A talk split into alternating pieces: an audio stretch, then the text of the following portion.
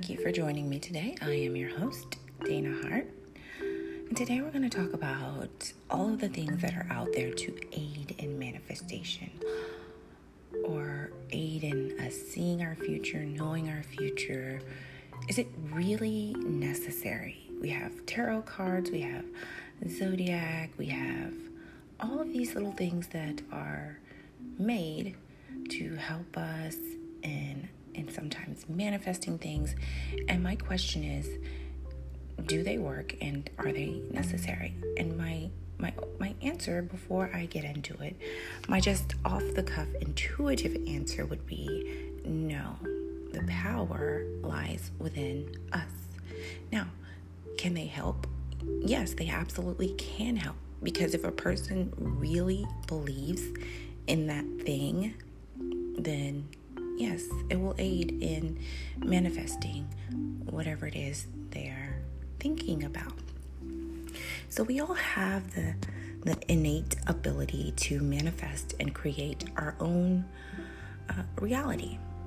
To manifest is to bring something from the spiritual realm of the non physical to the physical plane. It means bringing into existence something we can see, feel, touch with our five senses. Now, of course, that also means something which we can enjoy and savor with all of our physical senses. Now, there's a, a common misconception that when something is on the spiritual or non physical plane, that it's not real. And if you want to become a conscious, deliberate manifester, then it will help if you remove this limiting belief from your belief system. What's vividly imagined or envisioned in the spiritual, non physical plane is just as real as something which is in the physical plane. Until you realize this great universal truth that the ancient spiritual masters throughout the ages have been telling us and really have faith in it, you cannot become a true and powerful manifester. For you'll be constantly making distinctions between what is manifest in your life and what is not yet manifest in your, in your life. Basically, a manifester, in my definition, is someone who, who is finally aware of his creative and manifestation skills. And I use the word aware because the powers of creation and manifestation are something which we all have, but few of us consciously use. Mostly in today's society, we use it to create and pet- perpetuate more lack. Most of us unconsciously, like we, we unconsciously create situations that we don't even want.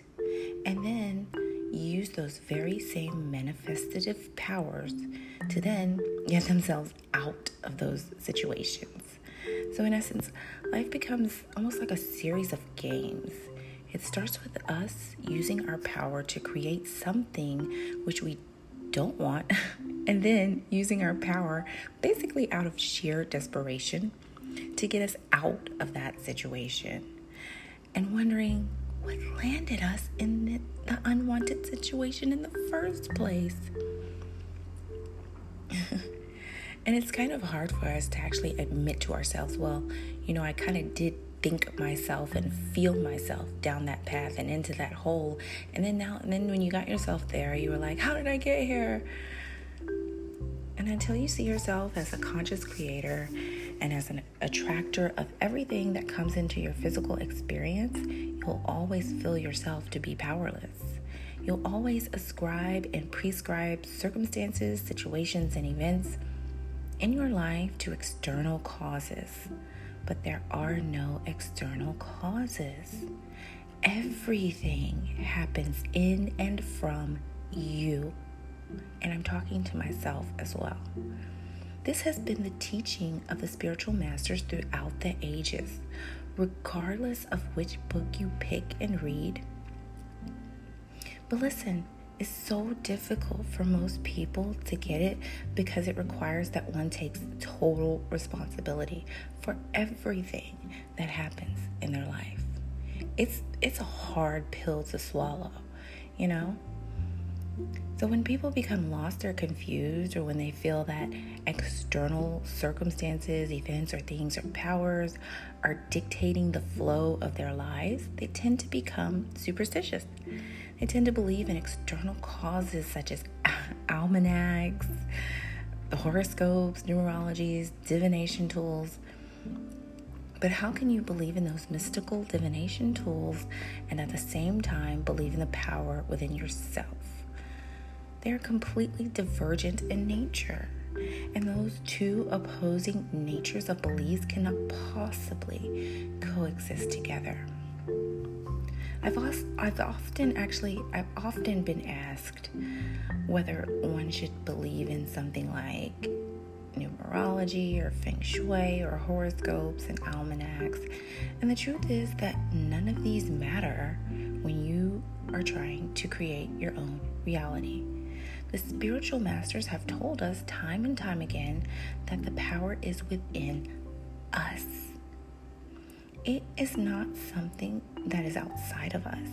Even positive psychology says this that when we ascribe power to something that is outside of us, such as what an ancient book says or what an ancient calendar says, then in essence you are giving your power away. When you're admitting that we are powerless and that something outside of us, such as placement on my table, has power over the results of my life, no. Now I'm gonna I'm gonna give a little confession here. I love crystals. And I love crystals because, yes, they do hold powerful energies. But I have to say that I cannot allow myself, I have been to the point where I had to step away from and not allow myself to depend on the energies from crystals to support me. Rather, it is my own energy to support myself in attaining my own goals. Crystals are just kind of an enhancement. And quite frankly, if I'm honest with myself, they just make me feel better at times, just having them and holding them. And if you don't know about crystals, do some research. They they're um, very you know they hold vibrations and energies and all that kind of stuff. But at the same time, I cannot give my power away to a crystal. The crystal is there to enhance me, not me to enhance it. So that's one example of, of giving your power away. So I I can't say that if I if I have a protection crystal, for instance, I can I could not allow myself to say, oh, if I don't have my protection crystal, then I'm not pr- protected. Because at the end of the day, I am always protected because the protection is within me. Could a crystal hold protection energies, vibrations? It's possible. But even if I don't have the crystal, I hold protection, vibrations, and energies that are sufficient enough for me, even without the crystal. So that's one example how we get kind of get wrapped up in things. And for some people, you know, um, such a thought can be liberating because it frees them of the burden of, of being responsible. It frees them of the need to be accountable now, they can blame something outside of themselves instead of something within themselves, such as faulty belief. They can say, Oh, my table or bed was not positioned correctly, therefore, I had poor results in the past. Now, this is the very same individual who may experience miraculous results with feng shui or with any other kind of superstition because in so making that change, he or she suddenly gives himself permission to succeed. He or she has released all resistance and in that moment allowed the success he was seeking to come in. Now, quantum physics talks about the field of potentialities and possibilities.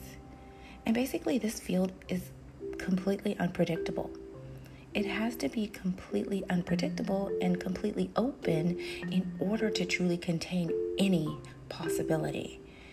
And if the field is predictable, it would then tend towards a certain fatalistic outcome, and our potentials or possibilities would therefore be limited.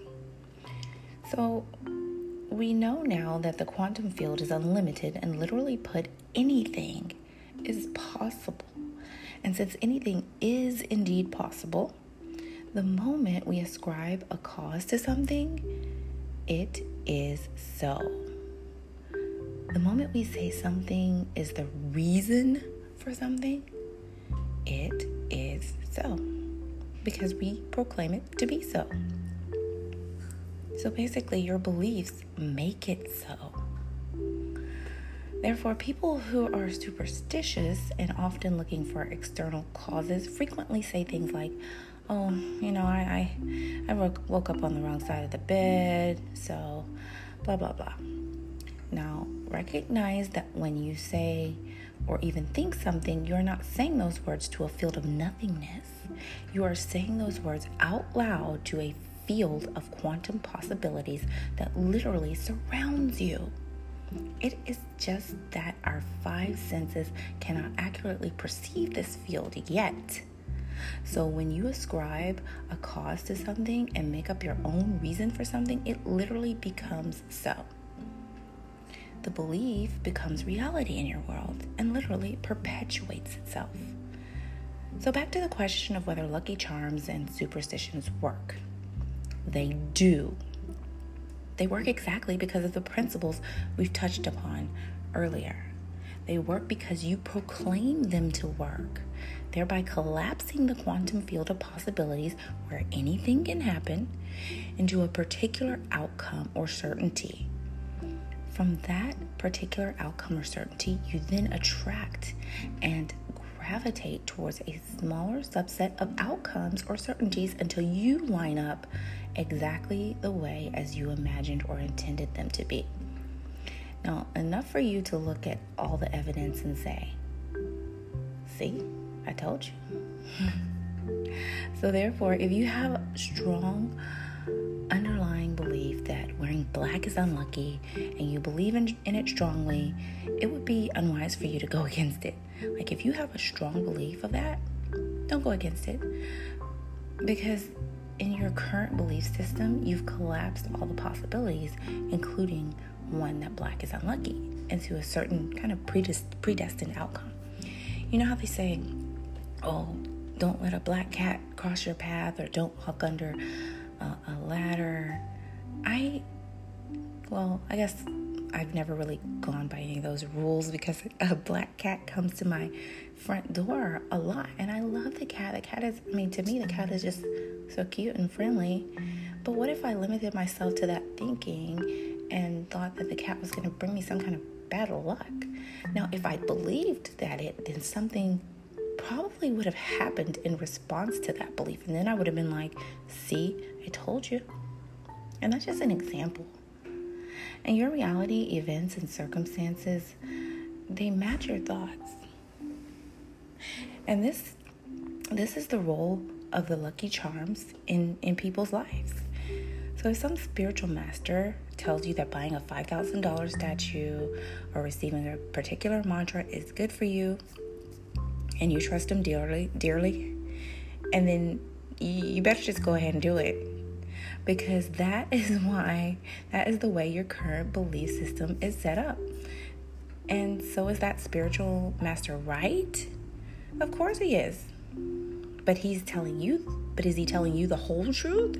That you can be free from him and free from the crutches as well? Probably not. You can be free from all of the crutches and tools that bind you zodiac, tarot cards, readings, I mean, oils, uh, crystals, anything. You should only use them when appropriate as learning aids along your journey. I use them as learning aids along my journey, often switching from one tool or meditation to another, and often with great results. But I'm not stubborn.